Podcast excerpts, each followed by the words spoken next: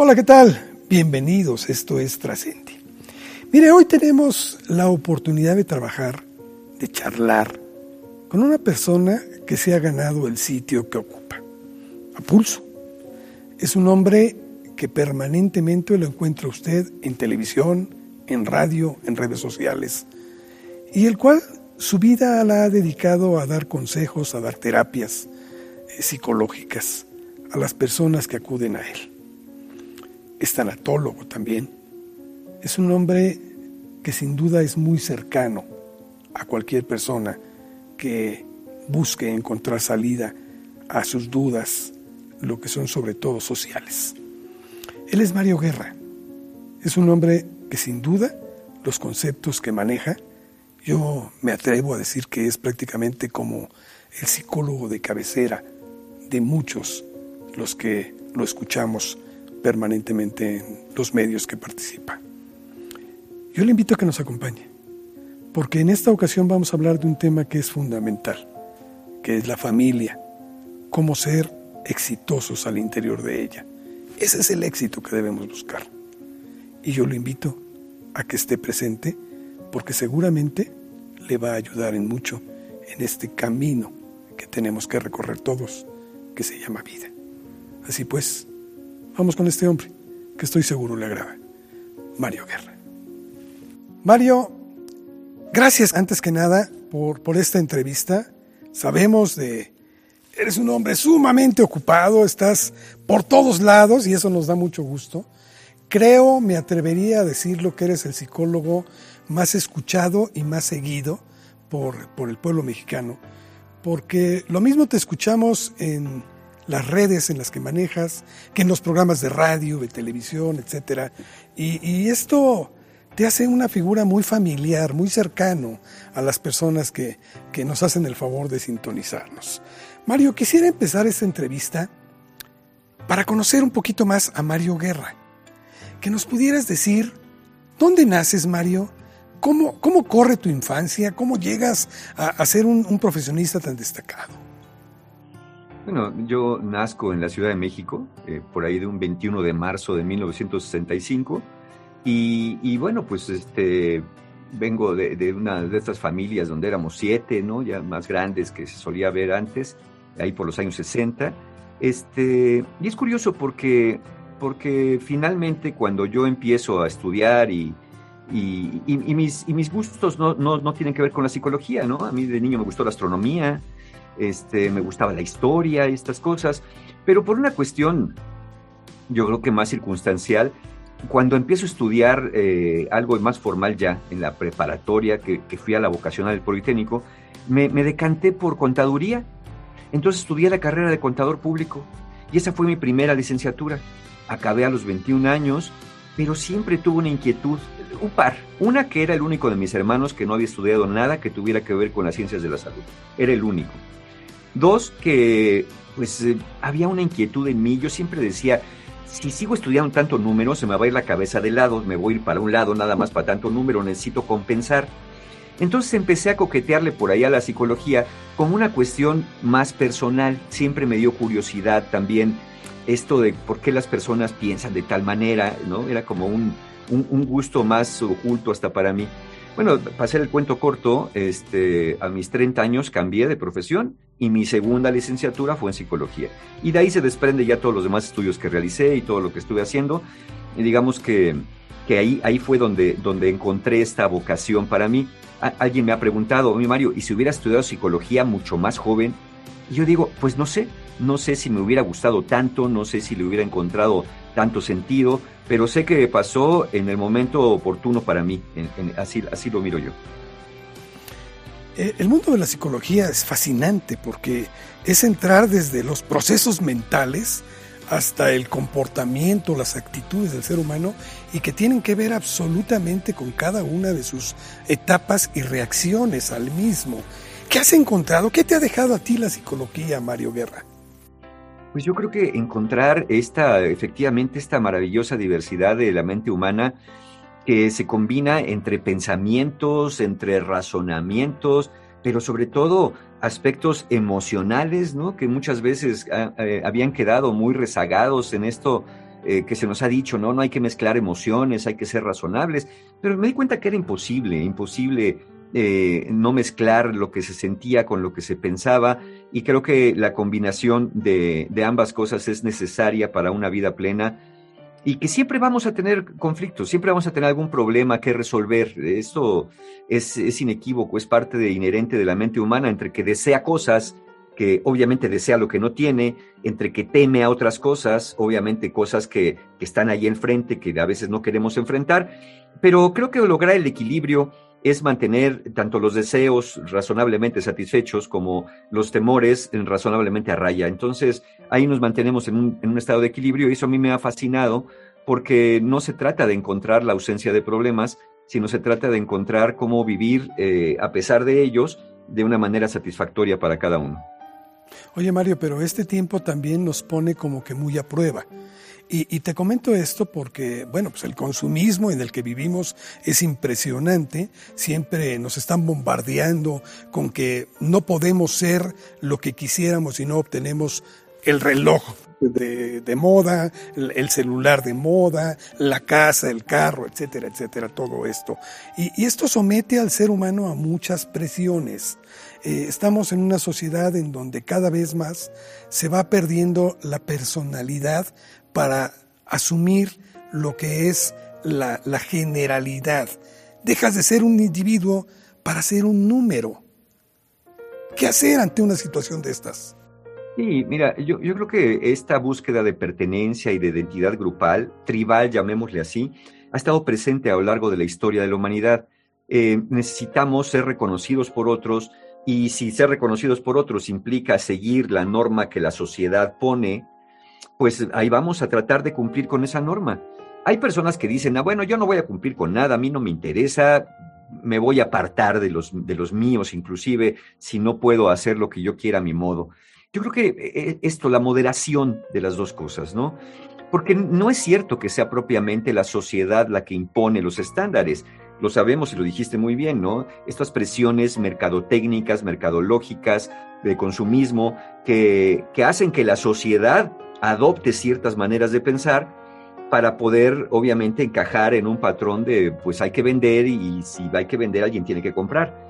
Pero creo que este planteamiento, yo, yo, yo abogo siempre por dos palabras, una templanza y moderación. A mí siempre me ha encantado esta, esta visión, donde poder ser capaces de, de sí, de saber que hay deseos, pero decir, a ver, ¿a qué precio voy a obtener esto? Hay personas que renuncian incluso a la convivencia familiar porque dicen, tengo que trabajar para obtener, porque si no tengo, no soy, y si no soy, no me ven, entonces para que mi familia y los míos me admiren, tengo que ser. Y no nos damos cuenta que a veces en esta búsqueda de esta admiración, reconocimiento y pertenencia, nos alejamos precisamente de aquellos que, de los cuales queremos obtener su reconocimiento. y, y tampoco se trata de abandonar la cuestión laboral o profesional si no se quiere pero se trata de, ir moderando y combinando, eh, que cuesta mucho trabajo, si lo que se piensa es que hay que obtener todo lo que se puede obtener para ser felices. Esta falta de, o, deficiencia al priorizar es cada vez más, más fuerte, Mario. Eh, muchas veces nos dedicamos a darle la primera parte al trabajo, olvidando a la familia. Y esto crea crisis espantosas al, al, interior. Y bueno, al volver la vista atrás, pues vemos que todo esto que trabajamos, pues de nada sirve porque estamos más que nunca alejados de los nuestros.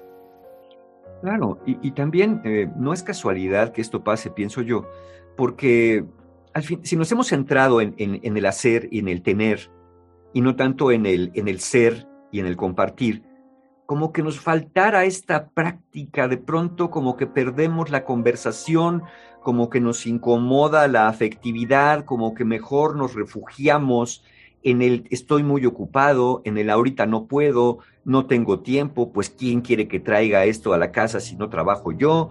Entonces, a veces sin querer nos vamos refugiando en, en, cuestiones laborales, en cuestiones muy eh, frenéticas, un tanto maniáticas, porque eh, a veces el mundo emocional, el mundo de lo cercano, eh, inquieta, porque uno no tiene esta práctica, uno no tiene esta apertura. ¿Por qué? Porque nos han vendido también la idea de que si no logras todo tu potencial como debes, entonces eres mediocre. Si eres sentimental, vas a perder. Nos han dicho, no mezclen las emociones. Eh, si te vuelves sentimental, te van a agarrar por ahí, se van a aprovechar de ti. O sea, todas esas desventajas que nos han vendido, nos las hemos comprado, entonces por eso mejor nos mantenemos así y ya no, por más que se nos acerquen personas a decirnos, oye, te quiero, dame un abrazo, no, espérate, ahorita estoy ocupado, ¿no? Estoy, no es que estoy viendo ahorita el noticiero y no tengo tiempo de abrazar, como si eso fuera verdad, ¿no? Oye, Mario, te has convertido, hace rato yo decía, en el más eh, seguido de los, de los psicólogos. Yo me atrevería a decir que para muchos eres prácticamente el psicólogo de cabecera. Eh, en todas estas experiencias que has tenido, ¿cuál es, según las consultas de las personas que acuden a ti, cuál es el tema principal de preocupación para ellos a nivel social? El, no sentirse comprendidos por las personas cercanas, curiosamente. Sí, hay personas que me dicen, no, Mario, fíjate que yo no logro rebasar la cantidad de dinero que mi papá hizo y esa es mi meta en la vida. Y llegan con ese discurso a terapia.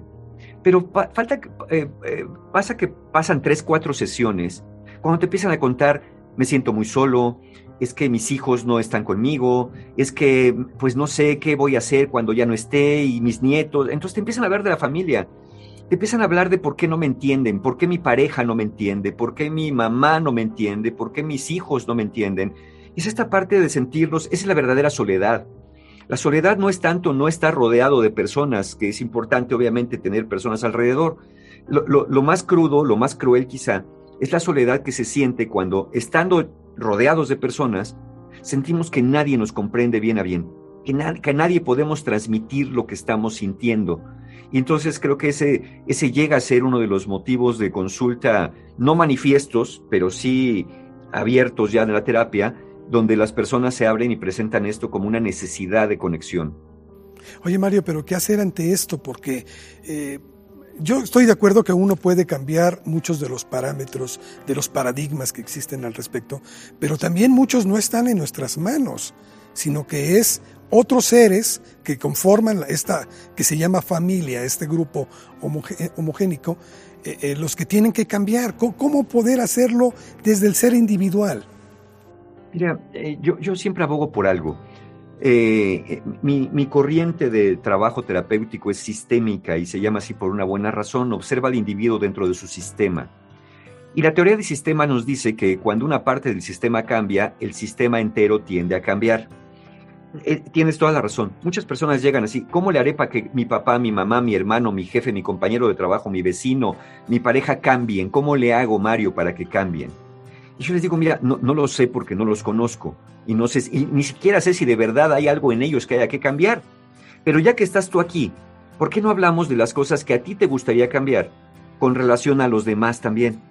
Porque generalmente somos así, hay algo, hay una acción, hay una reacción, hay un impulso, hay una respuesta.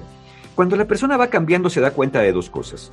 Una, que a veces los demás también empiezan a cambiar porque justamente la persona dejó de ser impulsiva, dejó de ser aislada, dejó de ser cerrada y se volvió alguien un poquito más abierto, un poquito más amable y obviamente el sistema tiende a cambiar.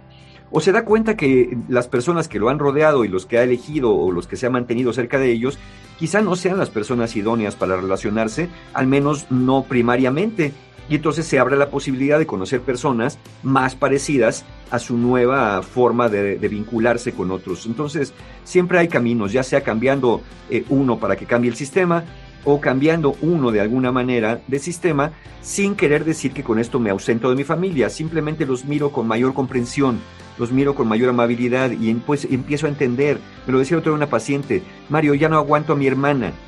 Y dice, y me estoy dando cuenta que yo era peor que mi hermana le digo, bueno, ahora la tarea es aprender a convivir con esa hermana que tienes a partir de tus cambios que te hacen verla a ella como alguien que es casi intolerable, porque te das cuenta que tú eras quizá como ella. Pero esto, eh, no digo que sea fácil, pero sí lo veo también muy, muy complicado, porque el ser humano comúnmente, y tú sácame de, este error que a lo mejor tengo, no acepta tan fácil saber que es, es falible. Como que siempre buscas que son otros los que cometen los errores y no tú mismo. Sí, por eso sería, mira, por eso la terapia, el, proceso terapéutico tiende a durar mucho tiempo. La terapia breve, por ejemplo, pues dura más o menos un año y estamos hablando de breve, terapia breve. Pero hay procesos terapéuticos que pueden llevar muchos años. ¿Por qué? Porque justamente a veces uno se da cuenta de lo que le está pasando al paciente en las primeras sesiones. Pero si tú le dices, mira, yo creo que a ti te pasa esto porque eres así, así, así, lo más seguro es que el paciente no regrese. Entonces, hay que irlo, hay que irlo llevando a que sea la, la, propia persona la que descubra y vaya dándose cuenta de las cosas que va haciendo que no le, no le ayudan, que no le funcionan. Y para eso, pues hay que vencer entre resistencias, entre mecanismos de defensa, entre procesos de negación, entre qué es más fácil. Cuando uno ve en los demás los defectos que tienen los demás, que para, para muchos son abundantes los defectos que tienen los demás, hay que ayudarlo a entender también que hay fenómenos de proyección, que justamente lo que estoy viendo en lo demás que no me gusta es precisamente lo que yo no veo de mí, que es más fácil ver en los otros como si fuera una pantalla de proyección.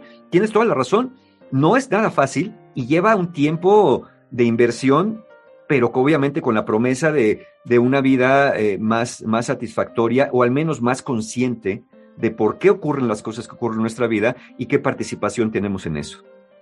Oye Mario, ante todo esto y esta necesidad que, que has percibido en la gente, ¿podríamos hablar de que existe un, un, problema grave, un problema de estructura en lo que es el núcleo principal, el más cercano a nosotros, que es la familia? ¿La familia está en graves problemas? Yo creo que el modelo familiar eh, pues obviamente como todo lo social, y el modelo familiar no deja de serlo, va cambiando y cambia a mayor velocidad que la evolución propiamente humana va cambiando también. Tenemos que encontrar los modelos que, que se adapten a las necesidades contemporáneas de las personas. Pero, pero yo creo que sí lo que, lo que ha cambiado mucho y que no, probablemente no nos ayude, es justamente esta, esta creencia de que proveer en la familia, por ejemplo, los padres y las madres, eh, se trata de que no falte ningún satisfactor. Y se lo dicen a los hijos. ¿Qué te ha faltado a ti? ¿Has tenido casa? ¿Has tenido comida? ¿Has tenido escuela? No tienes nada de qué quejarte. Lo único, tu único deber es ser exitoso en la vida. Pero, pero no hacen preguntas. Oye, ¿qué te gustaría que hubiera en nuestra casa que no hay? ¿Qué sientes que te hace falta? Porque somos muy buenos para hacer el inventario. Ahí está tu cuarto, ahí está tu computadora, ahí está tu internet que querías rápido, ahí están las cosas que has pedido, ¿qué te falta? No te faltan, pero rápido cerramos, no te falta nada. Si hiciéramos esa, esa, esa pausa, ¿qué te falta? Y un genuino silencio para poder escuchar al otro. Quizá cuando vaya agarrando confianza nos podría decir, pues me has faltado tú, me ha faltado que me entiendan, me ha faltado que me hagan caso, me ha faltado que empaticen conmigo. Por ejemplo, una, una, queja muy, muy interesante de los padres a veces, hace tiempo veía yo adolescentes en terapia y, a veces hasta un poquito más preadolescentes, y la queja de los papás, oye Mario, ¿por qué te cuenta cosas a ti que a mí no me cuenta? ¿Por qué quiere venir a terapia y quiero platicar con Mario porque se lo voy a contar a Mario? No cuéntalo a mí, no es que yo se lo quiero contar a Mario. ¿Por qué te lo quieren contar a ti y a mí no? Le decía yo, bueno, pues básicamente porque, porque mi reacción y tu reacción cuando nos cuenta lo mismo son radicalmente distintas. Tú te apresuras a dar un regaño, a decir cómo se resuelve el problema, a dar un consejo no solicitado, y yo lo que trato de ayudarlos a hacer entender por qué toma las decisiones que toma. ¿no? Si, si tú, a ti te dice, fíjate que llevo reprobadas 10 materias, obviamente vas a pegar el grito en el cielo. Si a mí me dice lo mismo, le digo, yo le pregunto, ¿qué te pasó? ¿Y qué vas a hacer para resolverlo? Veme contando en cada una qué fue lo que pasó, qué pasa con la escuela contigo, que, cómo te sientes, ese tipo de cosas que normalmente no hacemos porque tenemos esta obligación. Creo que ahí es donde entra un poco la crisis, en esta tratar de imponer, en tratar de, de, mantener la fórmula del satisfactor económico como la única necesidad a cubrir y lo demás se da por naturaleza, pero no, no es así tampoco. Necesitamos también que alguien nos mire y nos devuelva la mirada de que nosotros también le damos. Mario, en este caso me pones a pensar porque los, los padres no estaremos también propiciando que ante esta falta de afecto, nada más, que, que nada más estamos buscando, de acuerdo a lo que me dices, eh, suplir las necesidades económicas, pero no las de afecto. No estamos también propiciando que ellos generen este individualismo y que las familias que van a conformar también sean desechables. Sí, de alguna forma sí, pero que mira, los mensajes son, son, son, radicales, por eso repito otra vez mi palabra, moderación, templanza, un equilibrio. ¿Qué pasa? Tenemos dos posturas al menos. Una de a ti que no te importe lo que piensen los demás. Sí, cada uno que haga lo que le dé la gana y a ti no te importe. Y la otra es, no, mira, todos te están viendo, están pensando que eres un grosero, que eres una desobediente. Entonces, entre que nos inculcan que siempre hay un ojo vigilante que nos mira y nos juzga y no para bien, o entre que no debería importarnos lo que piensen los demás porque, porque los demás son otras personas, es la famosa otredad, ¿no? Entonces, eh, pues nos vamos sintiendo, por un lado nos sentimos vigilados, por otro lado nos sentimos desconectados. Entonces yo creo que eh, yo cuando les digo a las personas, a ver, ¿tú crees que es importante lo que la gente piense de nosotros? Siempre, siempre escucho respuestas de sí y no, pero escucho más de, de no. Y cuando me dicen que no, digo, es que tú piensas que sí, por eso dices que no, que no te debe importar. Yo creo que sí, pero no demasiado. Yo siempre he dicho que todo nos importa lo que tiene que importar, pero somos seres sociales. Y como somos seres sociales, por supuesto que me, debería importar lo que alguien piense, porque a lo mejor eso que piensa la otra persona, o puede ser un juicio o un sesgo de su pensamiento, o puede ser una oportunidad para mirar partes de mí que no me estoy dando cuenta. Sobre todo si varias personas me dicen, oye Mario, últimamente te he visto muy intolerante. Oye Mario, eh, últimamente andas muy callado y como que no quieres salir, te invitamos y no vienes. Entonces, ese tipo de cosas me pueden ayudar a mí a identificar ciertos patrones de conducta que esté desarrollando, que a lo mejor no son los que quiero tener, pero que no me doy cuenta porque son muy graduales y los otros sí lo pueden notar. Entonces, creo que es esto, este, esto dentro del núcleo familiar, pues eh, se convierte también en algo muy importante de hacerle saber al otro, claro que me importas, pero también me importo yo, y me importan tus hermanos, y me importa tu papá, y me importa tu mamá, pero también me importas tú, tú eres uno de nosotros, eres bienvenido, no eres ni la joya de la corona, ni eres el patito feo, la oveja negra, por eso llamo la moderación. Hay cosas que haces que me gustan mucho, con las que no estoy de acuerdo, eh, otras, y, pero lo importante es cómo te sientes tú y el resultado que te da este tipo de cosas. Es el aprendizaje que quiero que tengas, a tomar decisiones, no que me preguntes o que yo te diga cuál es el camino que tienes que seguir para ser feliz, porque pues como si uno mismo lo supiera en un momento dado, ¿no? Es decir, el diálogo es lo que hace falta permanentemente en esta relación, sobre todo de familia. Sí, el diálogo, y es que debemos recordar algo, el diálogo no solamente es hablar, también es escuchar. Entonces, eh, yo, yo les suelo decir a los padres, háganse una pregunta. ¿Ustedes hablan de manera que sus hijos quieran seguir escuchando? ¿Y ustedes escuchan de manera que sus hijos quieran seguir hablando? ¿O su manera de hablar y escuchar hace que de inmediato ponga una barrera? De ya va a empezar con sus críticas, con sus regaños, no me entiende, no me, no me deja hablar, este, siempre me da un consejo. Me acuerdo un señor que me decía, Mario, ¿sabes qué les digo a mis hijos? Ya les, yo les digo, miren, yo soy su padre, por lo tanto sé más que ustedes. Porque cuando ustedes van, yo ya vengo. Por eso a mí no me pueden ver la cara me decía, ¿qué te parece, Mario, esto que le digo a mis hijos? Yo le decía, bueno, si lo que tratas de demostrar que eres más rápido, lo estás haciendo, pero no estás demostrando que eres más sabio o más efectivo que ellos, estás demostrando velocidad nada más. ¿Qué, qué, espera uno que aprenda un hijo cuando le dices, mira, a mí no me ves la cara, cuando tú vas, yo ya vengo? ¿Qué espera que ocurra un insight en el hijo? Tienes razón, mi padre es sabio. ¿Cómo me atrevo a cuestionarlo? ¿Cómo me atrevo? Eh, aparte, sabio y veloz, ¿no? Entonces no hay manera de ganarle. No, creo que el camino va más de vamos caminando, cuando eres muy pequeño te voy tomando de la mano porque es una cuestión de seguridad, pero te voy enseñando a distinguir lo que asusta de lo que es peligroso. Y entonces llegará el momento en que no solamente tú te quieras soltar de mi mano, sino que yo considere que es oportuno irte dejando marchar porque ese es el camino de tu vida. Mario, tú también eres tanatólogo y, y te saco esto a cuentas porque te quiero preguntar, esta, esta actitud individualista, egoísta, diría yo, muchas veces de, al interior de, cada uno de los elementos de una, de una familia, de una sociedad, eh, al final del camino, cuando ya empiezas a acercarte a la edad en que sabes que tendrás en algún momento que partir, porque esa es la única realidad que todos tenemos, que vamos a tener que retirarnos, estás muy solo. ¿Cómo prepararse ante una situación que cada vez es más, más cercana y que es inminente. Sí, yo creo que eh, la respuesta sería viviendo, porque aparte hay una cuestión muy paradójica. No, sé, no me preguntes por qué. Yo el día de ayer estaba viendo en un periódico los obituarios nunca lo hago, nunca lo había hecho como tal, pero se me ocurrió ver los obituarios y de inmediato empecé a ver lo que, lo que se ve. Personas de 80, de 90, pero personas de 60, pero personas de 40, y me tocó ver un par de obituarios, una, jovencita de 15 y un jovencito de 17. Eh, este tema de la muerte, ojalá que fuera lineal, no lo es. Sin embargo, quizá aquí la preocupación se convierte en la vejez, la vejez que se ve como antesala de la muerte.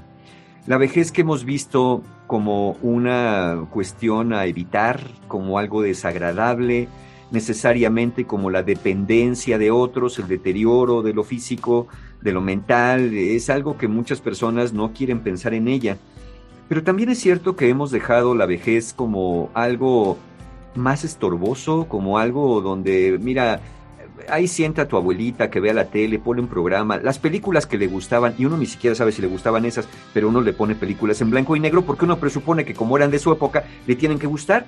Bueno, yo, yo me acuerdo, mi papá murió a los 84 años y, le gustaba, siempre le gustó comprar billetes de lotería, pero luego los compraba por internet, ¿no? Porque tenía su computadora y hacía llamadas eh, en aquel momento, no me acuerdo si era ICQ, la, la, plataforma, pero hacía videollamadas cuando empezaban o hacía chats con, con mi hermana. Entonces, eh, no, no siempre son las películas en blanco y negro, no siempre es una mecedora o un reposet lo que necesita la persona. Generalmente lo que necesitamos justamente es eso, que alguien esté con nosotros. Y, precisamente viene con de, ay mamá, pues es que mi abuelito siempre quiere platicar de las mismas cosas. ¿Y, y de qué quieren que platique si no lo hacemos partícipe de la vida? Si ya no le estamos contando nada? Pues obviamente uno platica como cuando se encuentran con un viejo amigo, pues platicas de lo que te acuerdas que convivieron juntos. Si a las personas mayores las vamos aislando de la, la vida familiar, con esto de que, no, no, mira, no le cuentes a tu abuelita para que no se preocupe, mejor no le cuentes a tu abuelito porque ya ves cómo se pone, pues obviamente ya los recuerdos que tienen son hasta donde la vida les hizo pausa y los, y los van repitiendo. Si los mantuviéramos en la vida, si los mantuviéramos en una dinámica familiar más activa, donde incluso eh, no solamente le platiques a los papás, sino a los abuelitos cómo te fue en la escuela, que empecemos a apreciar a estas personas todavía como, porque ojalá que para allá lleguemos todos, ojalá que sí, pero que lleguemos bien, es decir, que lleguemos rodeados de personas que nos quieren. Obviamente sí, a lo mejor caminamos más lento y nuestra memoria no es tan eficiente como antes, pero no tendríamos que llegar a una dependencia, en una decadencia eh, inefable, ya este, terrible e inevitable, si pudiéramos tener más contacto social, los estudios que conocemos a lo largo del tiempo de personas longevas y felices, el, factor número uno es que han tenido una vida social que no ha cesado. Y, y también eso habla de cómo incluso uno mismo puede llegar a aislarse. También lo entiendo, pues es que si nadie me habla, si nadie conversa conmigo, me invitan a una comida y lo único que me dicen, ah, ya llegó tu abuelita, siéntate aquí en la cabecera de la mesa y después nadie conversa conmigo, pues tampoco me voy a sentir muy a gusto. Es esta parte, quizá no la antesala de la muerte, pero sí la vejez, algo de lo que tenemos que hablar mucho más en, en los temas sociales. Pero para llegar a esto hay que llegar bien, porque es imposible que una persona pretenda eh, eh, obtener lo que no ha dado a lo largo del tiempo, ¿sí? si no llegó precisamente antes con cambios. Entonces, este es el momento de hacer esos cambios. Totalmente, porque tú me preguntabas, bueno, ¿cuál es la receta? ¿Cuál es la fórmula? Yo digo, bueno, vivir, tratar de vivir una buena vida y una buena vida implica poder tener buenas relaciones y buenos vínculos. Si, si, si mi fama en la familia es de ser el avinagrado o el amargado o el explosivo o el enojón, si me dediqué a hacerle bullying y bromas y sarcasmo a mi familia, si me dediqué nada más a decirles eh, bola de mantenidos, sin mí no son nada, obviamente cuando llegue la vejez, pues no es que se la vayan a cobrar conscientemente, pero inconscientemente sí no, vamos, no van a querer estar muy cerca de nosotros, aunque digamos que ya somos otros, porque pues el cambio tiene que empezarse a dar eh, desde antes. Invertir en nosotros no solamente es guardar un dinerito para la pensión, que no está mal, invertir en nosotros también es procurarse buenas relaciones para que en el futuro al menos alguien quiera estar cerca de nosotros y no poniéndonos, como dicen por ahí, las cruces cuando nos ven, porque dicen, hombre, esta persona fue terrible, ¿no? Claro. Mario, hace un momento comentabas tú que no es ni la primera vez ni la última seguramente será, en que la sociedad se ve inmersa en, este tipo de situaciones por las que pasamos, depresiones, de, de, cambios, porque es el cambio permanente, ¿no? Al que todos tenemos que enfrentarnos. Entonces, esta es una visión positiva. Tú ves a la sociedad pese a que tu profesión ves tantos problemas permanentemente y que se comenta que en tu profesión incluso también para poder desechar todo aquello tienes que tener terapias con otra persona que te ayuda, etcétera, porque si no te, te llenas, llenas ese bote y es incapaz que puedas dar algo más. Pese a todo esto, ¿tú ves positivamente a la sociedad? Yo tengo esperanza eh, de que así sea, de que haya un mejor futuro para nosotros. Eh, es cierto, es cierto, los terapeutas también tomamos terapia y mi terapeuta también toma terapia y la terapeuta de mi terapeuta también toma terapia, ¿no? Este, pero yo creo que la esperanza es tener razones para creer. Yo tengo razones para creer que las cosas pueden eh, mejorar para nosotros si lo que buscamos es eso. La, salud mental es algo que se ha descuidado mucho. Es algo que, entre que la gente dice yo no voy al psicólogo porque no estoy loco, entre que, por ejemplo, hay personas que estando en sesión de terapia les suena el teléfono y me dicen, oye Mario, ¿puedo contestar? Y yo, es tu tiempo, adelante. Este, sí, es que estoy en una junta, ahorita te hablo porque estoy, eh, ay, perdón, es que no dije que estaba en terapia porque ya ves cómo es la gente que va a pensar de mí. Desde esos, desde esos puntos, ¿no? Donde tenemos que tener como la, la terapia o la ayuda psicológica como un acto de vergüenza pero nos damos cuenta que hay muchas cosas que no nos hacen felices, que hay muchas cosas que estamos en esta búsqueda, ¿no? Hoy conocemos que eh, no es tanto el uso de las redes sociales, por ejemplo, sino como eh, en cómo nos estamos apoyando en ellas, ¿no? Hay, hay, personas que se deprimen si no les ponen likes en una publicación.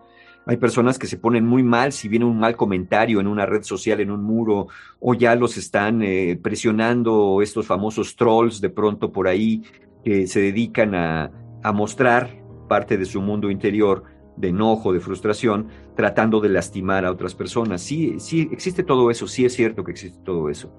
Pero mi esperanza radica en esta, en esta búsqueda donde todos queremos un par de cosas, todos queremos ser felices y dejar de sufrir. O como dijera la psicología, o nos movemos buscando el placer o nos movemos para evitar el dolor. Pero nos vamos a dar cuenta que buscar el placer no es el placer individual eh, como se diría, nihilista de que esté yo bien y los demás no me importan, porque vivimos en sistemas sociales. Lo hemos visto con el tema de las vacunas. Los países más ricos dicen las vacunas son para mí. ¿Qué dice la OMS? Mientras haya un país vulnerable, todo el mundo es vulnerable. Necesitamos que haya vacunas para todos. Bueno, esto es cierto. Si yo soy feliz y digo que no me importan los demás, esas otras personas, al no ser felices, en algún momento voy a interactuar con ellas y obviamente no van a interactuar conmigo de buena manera. Entonces, esta felicidad pasajera y transitoria no es a lo que deberíamos apostar, sino cómo podemos hacer para todos estar de la mejor manera posible. ¿Cómo podemos hacer la pregunta que casi nadie se hace, ¿cómo puedo contribuir a que mi entorno, al menos inmediato, sea un poquito mejor? Esa sería la búsqueda. El resultado de la terapia siempre debería ser que la persona esté a gusto consigo misma, pero que la persona también esté a gusto con su manera de relacionarse. Si alguien no se siente a gusto consigo mismo, hay problemas. Si alguien sintiéndose a gusto consigo mismo no tiene buenas relaciones, posiblemente se trate de un narcisista, alguna, algún trastorno de esa naturaleza. Entonces los dos factores van de la mano, a gusto conmigo y a gusto con los míos o con, con mi, mi entorno social que me rodea, sabiendo que siempre va a haber cosas por solucionar, pero que cada vez estaremos más cerca si nos abocamos a ello. Mario, en este programa tenemos un, término que usamos permanentemente y que nos gusta que nuestros entrevistados nos digan lo que para ellos significa. Este es trascender. Para ti, ¿qué aplicación tiene esto? Para mí trascender es ir más allá, más allá de los límites físicos, de los límites del espacio-tiempo. Trascender es, es eh, poder alcanzar cosas que quizá no se pensaba que se podían alcanzar y a veces cuando uno se da cuenta que ya no puede, eh, que, ya, ya, no se da cuenta que uno las alcanzó. Trascender es, eh, yo, yo siempre pienso que uno muere dos veces. Uno muere cuando uno muere porque la vida se va a acabar y como decía hace rato es inevitable. Pero uno muere cuando la última persona que nos conoció de alguna manera muere también y entonces dejamos de ser mencionados, dejamos de ser recordados. Pero trascender también, eh, eh, porque hay personas que infaustamente trascienden por su maldad, eh, por tiranos, etcétera. Pero no, yo lo, yo lo vería una trascendencia positiva, una tendencia favorable. ¿Qué voy a dejar? No necesariamente con mi ejemplo, sino que dejo yo como mensaje en la vida ¿Qué dejo yo como enseñanza a los míos? ¿Qué dejo yo como posibilidades para otros que lo puedan ver para tomar un camino eh, que, les pueda llevar a, mayor satisfacción? Es ir más allá para mí, más allá de mis límites mentales, más allá de mis límites emocionales, más allá de lo que creo que es posible hacer, porque, porque siempre hay posibilidad de dar un pasito, un pasito más afuera de nuestra famosa zona de confort, un pasito más afuera y para poder expandirnos a, veces da miedo, sí, a veces da miedo. A veces no, no, no, es como decía este poema de Machado, ¿no? De yo nunca perseguí la gloria, eh, pero, pero, pero no se trata de esta búsqueda de la fama, que para mí no es la trascendencia. Para mí la trascendencia es lo que puedo llegar más allá de mis límites personales y, más allá en la memoria y en la conciencia de personas que, han estado cerca de mí. Estoy seguro que muchas personas que ven esta entrevista, que la han visto, eh, han aprendido mucho, mucho de ella. Yo te pediría nada más una última eh, concepto. Para aquellos que terminan de ver esto y que creo que has dado una visión esperanzadora. Cuando terminen, lo primero que deben de hacer, ¿cuál es la, primera puerta que deben derribar en la cual atrás, atrás de ella hay uno de sus miedos? ¿Cuál dirías que en este momento deberían de patear esa puerta para desechar ese miedo? ¿Cuál sería el principal? Las certezas. Las certezas, porque las certezas nos hacen no patear la puerta. Las certezas dicen, ¿para qué voy a patear la puerta si ahí no hay nada? Las certezas son las que nos hacen decir, yo estoy bien, yo no tengo ningún problema. Las certezas son las que nos hacen decir, no, no, no, eso de la terapia no funciona, no, no tiene caso, ¿para qué lo hago? Las certezas son las que nos hacen decir, tengo que trabajar 18 horas al día, porque es la única manera de ser feliz. Y yo lo sé porque ese es el camino que mi padre me enseñó. Las certezas. Entonces, yo abogaría por la duda, por la curiosidad. ¿Qué habrá atrás de esa puerta? A lo mejor no la quiero patear, a lo mejor la quiero abrir de a poco para ir viendo qué hay, si lo que hay para mí es bueno y me interesa. A lo mejor mi papá, siendo un buen hombre, tenía ciertas enseñanzas que en su tiempo y para su circunstancia le ayudaron, que a lo mejor para mí no me vienen tan bien. A lo mejor es que trabajar 18 horas no es precisamente lo que me ayude, sino hacerlo un poquito menos, pero con más pasión. La duda, la duda para mí es fundamental. Las certezas siempre he dicho que empobrecen. Empobrecen porque las certezas limitan. Nos, nos, nos evitan abrir puertas, las certezas nos evitan las posibilidades, sino dudar, dudar. Dudar creo que es fundamental, pero no una, duda, una, duda ansiosa, ¿no? Sino una duda sana donde, ¿y si, ¿y si me atrevo a esto? ¿Y si abro la puerta? O como lo hice yo en su momento, ¿y si cambio de profesión? ¿Y si la contaduría, que me gustaba mucho y me sigue gustando, no es el camino que me está llamando? Si fuera la psicología. Gracias a que tuve esas dudas, hoy estoy aquí conversando con ustedes. Entonces creo que poder mirar las certezas como aprendizajes que tienen vigencia, caducidad y pueden ser cuestionados a través de la duda, eso sería lo que me gustaría dejar aquí hoy. Muy aleccionadora tu charla. Te agradezco de veras a nombre de todo el equipo de Trascendi el que hayas aceptado esta invitación y bueno, no sé si deseas agregar algo más. No, simplemente la gratitud. A mí siempre me gusta y me, me ha encantado eso de agradecer y agradezco que hayan pensado en mí para esa entrevista. Agradezco tu calidez también al momento de entrevistar, que lo debo decir porque cuando no lo, no lo pienso, no lo digo. No es común encontrarla en estos medios, entonces agradezco mucho tu calidez y agradezco, por ejemplo, por supuesto, la invitación y a todos los que nos estén viendo y que nos vayan a ver, porque esto va a trascender, ¿no? Va a trascender, pues eh, cuando nos vean, cuando nos escuchen, ojalá que lo que aquí hemos conversado les sirva de ayuda, les sea de inspiración o una guía para encontrar su propio camino. Gracias, Mario. Y a ustedes, pues abran esa puerta despacito, pero con interés, sabiendo que lo que está detrás lo pueden, lo pueden enfrentar. Gracias y nos veremos en la próxima. Hasta pronto.